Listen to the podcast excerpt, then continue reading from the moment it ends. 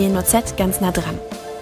In unserer Podcast-Reihe treffen wir Menschen aus der Region, unterhalten uns mit ihnen über ihre Projekte, ihre Beweggründe und ihre Ziele. Das Schlosspark-Team.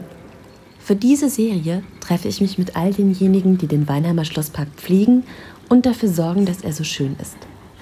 Heute der Halbkräutergarten unterhalb der Vogelvoliere. Mit seinen über 200 Arznei-, Gewürz- und Duftpflanzen ist er aus Weinheim eigentlich nicht mehr wegzudenken. Die Idee hatte Astrid Eichelroth. Sie kümmert sich auch heute noch zusammen mit fünf Kräuterfeen um den Garten. Ihre Idee fand im Weinheimer Gemeinderat 1992 viel Anklang. Doch eine Bedingung gab es. Äh, der Gemeinderat sagt, ich kann, alles, ich kann alles machen, aber es muss ehrenamtlich sein und ohne Steuergelder entstehen. Haben Sie in dem Moment gedacht, dass Sie das dann auch schaffen werden? Oder war das für Sie erstmal so eine Überlegung wert, hm, möchte ich das überhaupt? Oder nee, ich habe mir das nicht überlegt, sondern ich habe gewusst, das möchte ich. Egal, was für Hürden da kommen, ich mache das. Irgendwie kriege ich es hin. Und dann hatte ich auch eine große Unterstützung von Herrn Kleefurt, der damalige Oberbürgermeister. Und ähm, ja, dann hatte ich einen Plan vom Gartenamtsleiter und dann hat, ich, bin ich mit diesem Plan von Geschäft zu Geschäft gegangen und habe einfach Leute angesprochen und gesagt, so wird es. Habe mir vorher überlegt, was will ich, mache ich es nach Integrationsbereichen, mache ich es nach Familien. Und so äh, ist dann Geld reingekommen. Ich habe offene Türen eingerannt. Also die Weinheimer waren wirklich begeistert. Und so konnte der Garten dann entstehen. Und Herr Klevert hat natürlich auch Spenden eingetrieben, sage ich jetzt mal. Ja? Das war vor 25 Jahren, sagten Sie. Das Wir haben 92 angefangen, 92, 93, aber er ist jetzt so fertig. Seit 95 war die Einweihung, aber Sie müssen ja vorher anfangen. Die Resonanz würde mich besonders interessieren, äh, vor allem seit der Einweihung natürlich. Wahrscheinlich. Die Resonanz ist sehr groß. Also es kommen viele Leute hier einfach vorbei als Erholung oder sie gucken, die Schilder an, gucken sich die Pflanzen an. Wenn ich da bin, fragen sie. Es kommen Busse, dann habe ich Führungen. Ich mache also Führungen nach Absprache, nach Anmeldung, wenn jetzt ein Bus kommt oder Landfrauen waren schon da oder ein Gesangverein, die machen dann einfach einen Ausflug. Und also die Resonanz ist gut. Deutschlandweit? Also die Busse ja, kommen die von kommen, ganz kommen überall her. Ja. Es war am Anfang war das sehr stark, das hat jetzt etwas nachgelassen. Ähm, aber trotzdem, nach wie vor ist die Resonanz sehr gut. Mhm. Es kommen auch sehr viele aus Weinheim oder eben Umgebung. Mhm. Oder dann Touristen, klar. Aber ähm, die Weinheimer nehmen das auch sehr wahr. Es gibt auch Leute, die dann in der Mittagspause hierher kommen und hier sitzen und was essen oder sich erholen. Da war eine Zeit lang ein Mann, der hat immer ein Buch gelesen. So, also es ist einfach so diese eine Ruheoase hier, denke ich. Ja. Ich möchte mehr über die Begründerin des Heilkräuter-Lehrpfads wissen. Ich war ja Lehrerin an der Schule, an der Waldorfschule von Heil. In welcher Waldorfschule? In Heidenheim. Okay. Ja. ja, aber ich war auch in einem Heilmittelbetrieb gewesen und habe mit ganz viel Wissen da. Also auch durch die Tätigkeit dort. Wir haben dann Pflanzen geerntet, haben die verarbeitet. Und durch diese Tätigkeit ähm, ja, ist eigentlich, da, da fing es im Grunde an mit diesem Impuls, in diesem Heilmittelbetrieb. Und dann bin ich nach diesem Heilmittelbetrieb in Hermannshof. Und da war das natürlich auch, da war es nochmal sehr intensiv, weil da die Pflanzen dann noch Standort waren. Und viele Pflanzen dort waren halt auch Heilpflanzen, oder sind sie auch noch. Das war einer meiner schönsten Zeiten im Grunde. Also, ja, das Jugendhaus später war auch schön, aber es von Pflanzen her war einfach sehr interessant. Ab und an ist Alte Roth noch im Hermannshof unterwegs. Grund zur Wehmut muss sie allerdings nicht haben. Schließlich ist die Arbeit im Heilkräutergarten mit den anderen Frauen wirklich durchaus sehr schön, sagt sie. Ein Glück, dass Sie die Ehrenamtlichen ja, haben, absolut, Ihre, absolut, ihre absolut. Anführungszeichen Mitarbeiterinnen. Ja, sind ähm, sie schon. Wir sind eigentlich ein Team. Ja. Das zeigt sich just im nächsten Moment, als eine der Frauen eine Pflanze ausgräbt. Danke, Brigitte, das ist die Eselsdistel, gell? Ja, ja, die ja. saß Super, danke schön. Die saß auf dem Weg? Ja, da diese, was sie da jetzt ja. gepflanzt hat, die Eselsdistel, die können ins Herzbeet. Hast du die jetzt umgesetzt, weil ja. sie außerhalb irgendwo gewachsen ja. ist? Oder? Ja, oh, ja. Mhm. ja. Und uns fehlt die da drin. Mhm. Ja, super. Also, also die Frauen haben auch, also die haben sich ganz toll auch entwickelt. Die arbeiten zum Teil dann auch schon selbstständig, wie sie jetzt sehen. Ne? Ja, ja, das ist schon toll. Also sind auch wirklich dann auch Pflanzenunkundige ähm, hier bei Ihnen gewesen, die hier gemeint Am Anfang, haben? ja, aber dann... Ähm, ja, das kommt so im Laufe der Zeit. Ich erzähle auch immer jeden Dienstag über, entweder über eine Pflanzenfamilie. Das letzte Mal hat man über die Korbblütler gesprochen. Und dann zeige ich auch einzelne Pflanzen, erkläre das dann auch, sagt dann auch die Heilwirkung. Es gehört einfach dazu, dass die Leute mehr reinkommen in den Garten mit dem Arbeiten. Sie sagten auch, dass gerade bei den Führungen oder so oder bei den Grüppchen, dass Ihnen so viele Fragen gestellt werden. Was sind ja. so die, die häufigsten, sag ich mal? Meistens Standort, wo eine Pflanze, was braucht die, die Pflanze für einen Standort, die Pflege. Aber es kommen auch viele Leute mit ihren kleinen Wehwehchen und fragen, was kann ich machen? Mhm. Und manchmal sind es auch große Wehwehchen und da halte ich mich dann sehr zurück, weil äh, da bin ich nicht kompetent dafür. Also da gehört dann oft ein Arzt hin, also bei Lungenentzündung und so sagen. Das muss ein Arzt machen. Aber bei den kleinen Alltagsbeschwerden, da gibt es dann schon die, die Pflanzen, die man verwenden kann. Dann ist nicht gegen alles ein Kraut gewachsen. Eigentlich schon, aber ähm, das in, meinem, in meiner Familie oder in meinem Bekanntenkreis kann ich dann schon sagen, wir machen das oder das, aber nicht bei fremden Menschen. Das ist zu gefährlich. Man ja. muss so ein bisschen den, ähm, die, die Körperbeschaffenheit oder wie, wie man, muss den Menschen kennen. Muss den Menschen kennen. Und ich bin, ich bin kein Arzt und eine Lungenentzündung gehört definitiv erstmal zu einem Arzt. Man kann dann unterstützend was machen aber nicht, nicht jetzt einen fremden Menschen und sagen, mach das und das. Das ist eigentlich fast äh, ja, verantwortungslos. Stichwort Homöopathie. Ja. Äh, ja.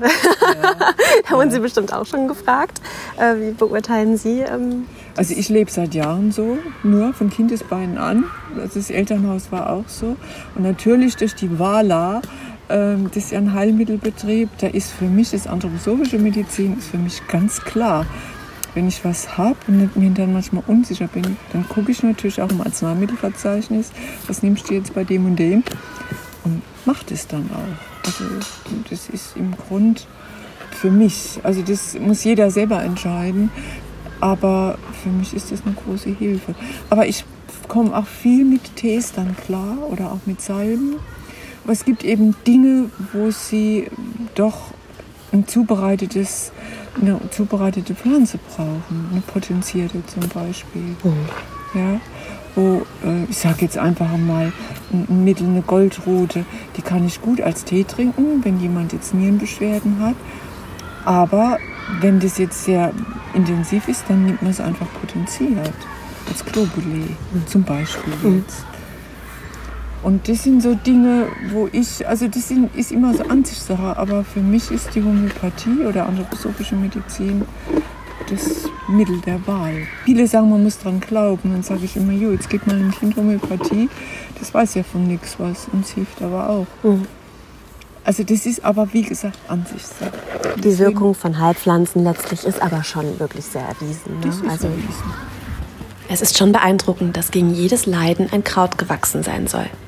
Ja, also die drei klassischen ist eigentlich Bewegungsapparat. Also das heißt dann, das fängt Halswirbelsäule an, Kreuz oft und Knie. Und da ist natürlich Anika immer das Mittel der Wahl, Anika Salbe. Ähm, man kann auch Anika Umschläge machen, aber was halt ganz großartig ist, ist eigentlich der Beinwell. Ich kann Ihnen nachher auch die Pflanze mal zeigen. Ähm, der Beinwell ist in der Volksmedizin eine Pflanze, die bei allen Beschwerden des Bewegungsapparates genommen werden. Und zwar haben die Bauern früher haben das Blatt genommen, haben das gewalkt und haben sich Umschläge gemacht auf ihre Gelenke. Und ich biete jetzt jeden Winter eigentlich an, eine Salbe zu machen aus der Wurzel. Mhm. Salbe und Tinktur. Und das kann man kombinieren mit der Anika. Johanniskraut ist sehr bekannt jetzt bei Nervengeschichten, bei Depressionen hilft aber auch, es durchblutet sehr stark, durchwärmt, mhm. durchblutet nicht, durchwärmt, ähm, hilft auch bei Wirbelsäulenproblemen mhm. oder auch Kreuz. Und dessen Kombination, Johanniskrautöl mit einer Beinwelsalbe, das wirkt Wunder manchmal. Das sind tolle Kombinationen. Es hört sich auch irgendwie Ja. schon so besänftigend an, muss ich Ja. sagen. Allein schon die Namen irgendwie. Ja, auch. das Johanniskraut ist einfach durchwärmt, bringt ganz viel Sonne in den Körper, ganz viel Licht. Und das, der Beinmehl ist dann dieser, ich sag jetzt mal, das ganz kräftige, so jetzt komme ich, der ist auch schon von der Pflanze her so. Und bewirkt da natürlich auch nochmal was. Also da habe ich in meinem Bekanntenkreis ganz schöne Erfolge, wo die Menschen dann wieder äh, beschwerdefrei wurden. Schön, toll. Ja, Zu den Bereichen ganz kurz. Ähm, ja. Wir sind jetzt, da oben ist Magen-Darm.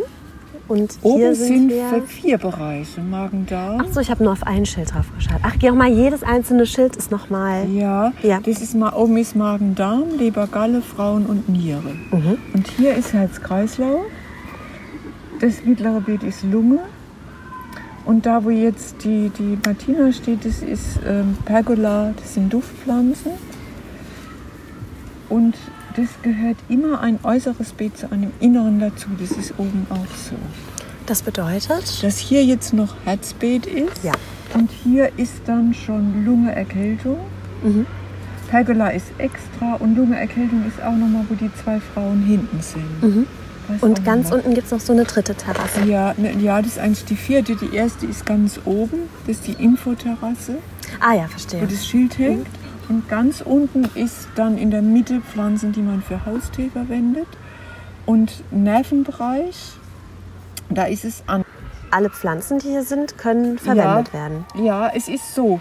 Diese, dieser Oderminig zum Beispiel hier jetzt, der hat sich hier jetzt versamt. Das ist keine Herzpflanze. Der gehört im Magen-Darm-Bereich oder im Lungenbereich. Ist einfach gewandert. Und das, das steht dann manchmal da bis zum Herbst, wenn er dann wird er entweder verpflanzt oder manchmal lasse ich es auch stehen, wenn, wenn was ganz hübsch da steht, der Muscatella-Salbei, der stand jetzt hier im Beet, das, der durfte dann das ganze Jahr stehen. Aber nicht, dass die Leute den genommen haben und gedacht haben, das hilft gegen was Spezielles. Und dann haben sie... Da sollen, dürfen hier eigentlich gar nichts nehmen. Also hier ist eigentlich so, ist ein Schaugarten, da sollte man nichts nehmen. Ein sehr interessanter Punkt. Ich wäre jetzt tatsächlich automatisch irgendwie davon ausgegangen, dass man sich hier praktisch bedienen Nee, kann. das meinen manche Leute, ja. Ich hatte, ich hatte kürzlich eine Führung, das war so heftig, dass dann danach, ein paar Tage später, ein Gebiet total abgeerntet war. Sie haben sie praktisch darauf aufmerksam gemacht und Ich eben dir da diese was Leute. zu versuchen gegeben, weil das eine fantastische Pflanze ist. Ähm, die, die ist sehr apart, auch vom Geschmack her. Und dann war ein paar Tage später, war alles abgeerntet. Okay. Ist das öfter passiert in diesen Jahren? Also das war jetzt die letzten zwei Jahre, es ist immer die gleiche Pflanze. Es wurden auch schon Pflanzen gestohlen, das war auch schon. Aber im Großen und Ganzen wird der Garten sehr respektiert, akzeptiert. Also das sind Einzelne, das muss man wirklich auch betonen. Und Wirklich nur Einzelne. Und was sagten Sie, welches Kraut ist besonders begehrt? Äh, soll ich das jetzt sagen? Nun, Ja, das war die Süßdolde. Die Und die Süßdolde, ist? die ist wirklich apart. Die geht als Gewürz, äh, die geht als bei, bei Dessert. Ich kann Ihnen nachher mal was zu probieren geben. Sehr Das gerne, aber nicht, dass ich hinterher der verfalle und die dann mitnehme. Nein, ich halte mich zurück. Okay, also, aber Süßdolde ist jetzt nicht unbedingt ähm, eine Pflanze, die jedem so im Bewusstsein ist. Das ist dann praktisch, Nein, da das, wurde... das, die, die zeige ich halt bei Führung, dass Oh. die Leute probieren. Und äh, die meisten Menschen ist, ist alles in Ordnung. Es sind wirklich nur Einzelne. Also das, ich, ich sehe es eigentlich immer positiv, weil ich denke, dieser Garten besteht seit jetzt wirklich über 25 Jahren und er kann bestehen. Also es ist jetzt nicht, dass das hier Raudis sind oder weiß Gott wie geklaut wird. Also das muss man einfach. Es sind immer nur Einzelne. Ich höre da schon stolz bei Ihnen raus, oder? Ich 25 Jahre, das kann sich sehen lassen. Ja, es ist ein Stolz, es ist aber Liebe eigentlich auch. Also so dieses ähm, ein Stück Erde, was für die Menschen, aber auch für die Insekten ist. So, das ist so dieses, ja, ich, ich wollte eigentlich etwas in die Welt setzen, wo, wie soll ich das jetzt sagen, wo die Menschen ähm, was davon haben, aber eben auch die Natur selber.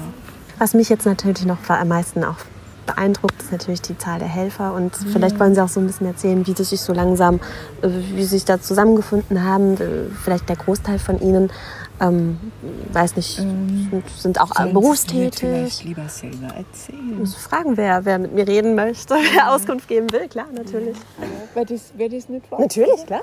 Bei dieser Gelegenheit treffe ich Katrin Wambach. 2011 bin ich dazu gekommen. Und was war Ihre, wie, wie haben Sie davon gehört? Tatsächlich über die Zeitung. Also ah, ja. ich habe es über die Zeitung, war damals ein Aufruf, dass noch Mitarbeiter gesucht werden und ich hatte gerade, ich sag mal, ein Loch in meiner Woche. Ähm, wo, es war mir langweilig und da habe ich gedacht, das könnte was sein. Mhm. Also da ich schon immer sehr pflanzeninteressiert bin, bin von Beruf auch Floristin, da hat man natürlich sowieso einen Bezug zu den ja, Pflanzen. Auf jeden Fall. Haben Sie denn auch einen Garten bei sich zu Hause? Ja. Und dann haben Sie jetzt noch zusätzlich den hier angenommen. Also es ist jetzt kein großer Garten. Ich habe einen Reihenhausgarten, sage ich mal. Der ist jetzt nicht so riesig groß, aber ja. Dort wachsen auch Heilkräuter vorwiegend? Hm, nein, nicht vorwiegend. Also ich, hinterm Haus, das ist mehr für meine Enkel zum Spielen. Und vorm Haus habe ich tatsächlich einen kleinen Kräutergarten. Ja. Aber mehr Küchenkräuter als Heilkräuter. Und ja, hier jetzt mit dem Thema Heilkräuter, haben Sie sich davor schon damit befasst oder war das für Sie jetzt was Neues hier, auch unter der Anleitung von der also, Frau Eichelroth vielleicht? In kleinem Rahmen habe ich mich davor auch schon mit befasst, aber nicht in dem Ausmaß. Also mehr so das, was man halt üblicherweise kennt. Jetzt, ich sag mal, Pfefferminztee und Schafgarbe und Kamille, so die üblichen Dinge, Ringelblumensalbe, sowas, was populärer ist. Aber hier lernen wir natürlich viel, viel mehr kennen. Ja. Was hat Sie denn am meisten beeindruckt? Oder gibt es vielleicht eine Pflanze, von der Sie noch, das die kannte ich ja noch gar nicht und was vielleicht auch eine Beschwerde bei Ihnen gelindert hat? Oder die Sie weiterempfohlen hm. haben? Hm. Ist jetzt schwer, so direkt. Also wir haben mal eine Beinwellsalbe selbst gemacht. Das fand ich sehr gut und die nutze ich auch. Also bei stumpfen Verletzungen, bei Prellungen, anderen Beschwerden, so in der Richtung. Genau, also das würde ich vielleicht sagen, der Beinwell, ja. Und Sie sind jetzt heute, also jeden Dienstag auch mit dabei ja, und also helfen hier? Fast jeden Dienstag. Ja. Mhm. Was muss jetzt heute zum Beispiel gemacht werden? Also wir haben jetzt hier die Iris German. Hier. Sind Sie heute jetzt vorrangig in diesem Bereich beschäftigt oder machen Sie dann wirklich alle Terrassen nein, mit? Nein, also wir machen immer an einem Dienstag eine Terrasse. Mhm. Das wäre sonst zu viel. Also man kann ja erkennen, es ist viel Arbeit. Ja. Gerade im Frühjahr und im Herbst ist besonders viel zu tun. Da wachsen die Sachen sehr stark und muss dann auch wieder vorbereitet werden für Sommer oder Winter, je nachdem. Und da hat man also besonders viel Arbeit eigentlich. Und da machen wir immer nur eine Terrasse oder manchmal sogar nur ein Beet. Mhm. Und wie lange sind Sie im Einsatz in etwa? Wie lange dauert das? Also ein Ende gibt es keines, aber wir arbeiten meistens so circa zwei bis drei Stunden. Ja. Und dann setzen wir uns auch hin und machen eine Pause und reden ein bisschen und kriegen von der Frau Eichelroth auch immer eine Pflanze wieder erklärt. Also wir reden auch immer und wir dürfen auch lernen und von ihrem Wissen partizipieren. Das ist auch mit natürlich eine große Motivation, dass wir auch ganz viel lernen können. Zum Abschluss führt mich Astrid Eichelroth noch einmal durch den gesamten Garten. Der besteht aus vier Terrassen, die allesamt thematischen Schwerpunkten zugeordnet sind. Die erste ist die Infoterrasse, die zweite für Magen-Darm, Lebergalle und Frauenbeschwerden, die dritte für Herz, Kreislauf, Lunge, die vierte für Haustee, Nerven und Hautknochenverletzungen. In diesen letzten Bereich gehen wir. Und die, unsere Terrasse hier war ich ja noch gar nicht. Da habe ich ja noch nichts gesehen. Das sieht ziemlich aus. Ich wollte gerade sagen, dass einiges los. Ja. Die ist sehr wild, die ist immer sehr wild. Äh, warum weiß ich auch nicht. Hier wuchert es ohne Ende. Ähm, es darf jetzt auch irgendwo, aber das ist der Beinwell. Das ist eine tolle Pflanze. Früher war für die Menschen das so ein Bild. Das Blatt geht hier am Stängel runter. Mhm. Und das war früher für die Menschen, die Pflanze kann was zusammenhalten. Und das war dann eben, macht man dann auch bei Knochenbrüchen, nimmt man sie bei, mhm. wie gesagt, bei allen Beschwerden des Knochenapparates, des Bewegungsapparates. Und das, ja. Das ist jetzt der Bein, jetzt zeige ja. ich Ihnen oben. Also hier unten, das ist jetzt alles Haustee. Da müssen wir auch noch mal rein. Nur, wir waren vor 14 Tagen hier drin und da sind die Frauen gebissen worden von der Kegelmücke. Kriegelmücke? Ja, was weiß ich, die Gerti meinte, es ist die Kriegelmücke. Ähm, die eine hatte einen dicken Knöchel, die andere einen dicken Arm. Oh je. Äh, und deswegen getraue ich mich jetzt mit den Frauen. An mich gehen die Viecher eigentlich nicht so. Getraue ich mich mit denen nicht hier runter zu gehen. Oh je, was kann man denn da machen? Nix. Einfach, ich bin immer sehr gut angezogen. Äh, Es ist auch dieses Jahr wohl das erste Mal, wir hatten noch nie was hier unten. Ähm, Also wenn wir so durchlaufen, passiert nichts, aber wir waren halt im Beet. Also da hinten, das ist jetzt alles Nervenbereich und da fängt Haut, Knochen. Das geht dann bis ganz hinter. Ist aber nicht die. Oh Gott, ich sag gar nichts. Mit Pflanzen. Erinnert mich so an die Nachtkerze irgendwie, aber das ist Das wahrscheinlich ist eine nicht, ne? Königskerze. Ach, aber Das mit. ist eine Königskerze. Die ist zweijährig. Ja. Und die haben sich hier ganz allein versammelt. Die kommen von oben, von, von Lungenerkältung. Und die haben sich hier von allein hingesetzt. Ich lasse stehen. Sie gehören eigentlich nicht hier rein. Aber für mich ist immer so, wenn eine Pflanze sich was aussucht, dann darf sie da jetzt auch stehen. Und im nächsten Jahr sind die eh fertig. Und dann mache ich sie raus. Also die jetzt geblüht hat, die ist dann vorbei. Aber die anderen blühen dann nächstes Jahr. Und dann sieht es hier auch ganz schön aus, wenn die da steht. Also es ist so, ja. Und dann sind sie nach zwei Jahren fertig und dann kann man sie rausmachen. Es ist witzig, dass sie da so eine Eigendynamik entwickeln und plötzlich dann halt natürlich irgendwo Ja, auftauchen. Ich meine, das ist der natürliche so. Lauf, aber es ist schon. Das ist oft so. Und manchmal passen die Pflanzen. Oft passen sie. Dass sie dann in einem Beet sind, wo ich denke, ach, wo kommt die denn jetzt her? Aber es passt oft. Ja. Und was halt eigentlich auch wichtig ist, dass man jetzt nicht nur Pflanzen hat und sagt, oh ja, für was ist das und das und das, sondern dass man das Wesen der Pflanze eigentlich wahrnimmt. Dass man auch guckt, ja, wie sieht sie aus? Was, was spricht eigentlich zu mir, wenn ich jetzt so eine Pflanze angucke? Ähm, die hat jetzt was ganz Aufrechtes, Gerades. Was, was für eine Stimmung kommt da eigentlich rüber? Und das machen wir auch, dass man im Grund, Goethe hat es sehr stark gemacht, Paracelsus auch, dass man nicht nur eine Pflanze jetzt für was verwende ich sie, sondern dass man auch guckt, was kommt jetzt rüber zu mir, was, was erlebe ich seelisch an der Pflanze. Da muss ich jetzt, muss ich gestehen, muss ich ganz kurz drüber nachdenken, aber dass das Ja. was Positives ist, das weiß ich schon mal, dass sie mir Ja. vermittelt. Ja, es Aber das Aufrechte, was sie sagt, da in dem Fall, ja. Und sie hat, wenn Sie das jetzt angucken, die Blätter, dieses Hier bin ich, Mhm. ganz, ganz präsent, sehr, äh, auch ein bisschen, ich würde jetzt fast sagen, Olver. Mhm. Ja, das Blatt ist ja nicht fein, es ist sehr grob, äh, groß, aber es ist sehr kraftvoll. Ja, Und wenn man weiß, eine Königskerze kann auf dem magersten Boden äh, die Vegetation überstehen. Also sie hat was sehr, sehr Kraftvolles. Und wenn man hier arbeitet, das hat die Katrin, eben die Frau Wambach, die mit Ihnen gesprochen hat, auch gesagt, die Pflanzen haben was Heilendes. Allein durch das, dass man bei ihnen arbeitet. ja. Klingt vielleicht jetzt komisch. Nein, würde ich gar nicht sagen. Also irgendwie auch so diese Hege damit, man, man hat ja, man ist ja in einem speziellen ähm, Zustand, also nicht Zustand, aber Ja. irgendwie so diese Hege, die Gartenarbeit, sagt man Ja. ja auch, dass die Ja. erhält und Ja, dass die ja. einen glücklich macht. Das ist ein Hobby, das tut ist gut. Das, tut der Seele gut. genau.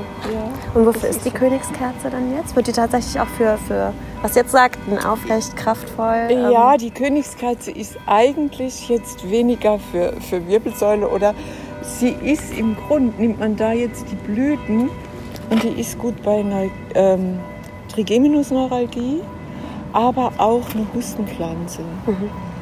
Also sie gibt Kraft, wenn man jetzt mit äh, Erkältungen hat und so einen Kitzelhusten und dann nimmt man auch die Blüten, aber gucken Sie mal die Blüten an, die sind sehr behaart. Ja. Und deswegen muss man so eine Blüte dann durch einen Kaffeefilter geben, sonst hustet man nachher wegen den Haaren. Ach ja. Ja, aber es ist, ähm, sie bringt auch das Lichtvolle auch in, die, in den Organismus, aber sie gibt einfach auch schon Kraft, also bei Erkältungskrankheiten Husten. Dann irgendwie noch so diese positive Farbe Gelb. Kann Ja, man auch eben. mal sagen. Das ist Diese irgendwie. Sonne, Wärme. Ja, Ja. Licht. Licht, Wärme. Das sind alles diese Lichtpflanzen. Ähm, zum Unterschied, oben kann ich Ihnen eine Braunwurz zeigen, die hat dunkle Blüten, fast zu, ja, da sieht man auch schon, oh, das ist so ein bisschen was, was ganz Eigenartiges, also keine lichte Pflanze. Die aber wiederum dann auch einen Nutzen hat. nämlich- Ja, auch. Ähm, da ist es die Wurzel. Die hat, die hat man ausgegraben früher und hat festgestellt, die ist so wie Knoten an Knoten. Mhm. Und das ist einfach bei Lymphgeschichten ähm, oder Drüsen überhaupt, ist diese Braunwurz gut. Man muss dann eben kennenlernen, was man an dieser Pflanze dann Ja. verwenden kann. Ne? Weil Ja, Mhm. ja. Früher die Signaturlehre war ja früher so, dass man die Menschen eine Pflanze angeguckt haben und gewusst haben, für was sie ist. Mhm. Also das Schöllkraut, ähm, das hat so einen gelben Saft, ich weiß nicht, ob Sie das kennen. kennen manches, aber nicht alles. Ähm, ich es jetzt Sauerampfer kenne ich. Ja, ich sehe es im Moment nicht. Ähm, das hat einen gelben Saft und dieser gelbe Saft war früher für die Leute, das ist was für Lebergalle. Mhm. So, also man, das Wesen, oder das, was, wie soll ich das jetzt sagen, das, was ich wahrnehme aus, von der Pflanze her, da weiß ich manchmal schon, für was sie gut sein kann. Ähm, aber sie, wenn Sie jetzt, es gibt auch ein schönes Bild, wenn Sie auf eine Hochzeit gehen und Sie bringen ein Geschenk, würden Sie nie einen Kaktus schenken. Ja, sondern was ganz anderes. Und da sieht man, dass die Pflanzen einen starken Bezug zum Seelischen haben. Man sagt ja auch, äh, Blumen sprechen. genau. Das ja, ist dann das ist schon so. genau das. Ja. Und das, das erleben wir hier im Garten eigentlich sehr intensiv.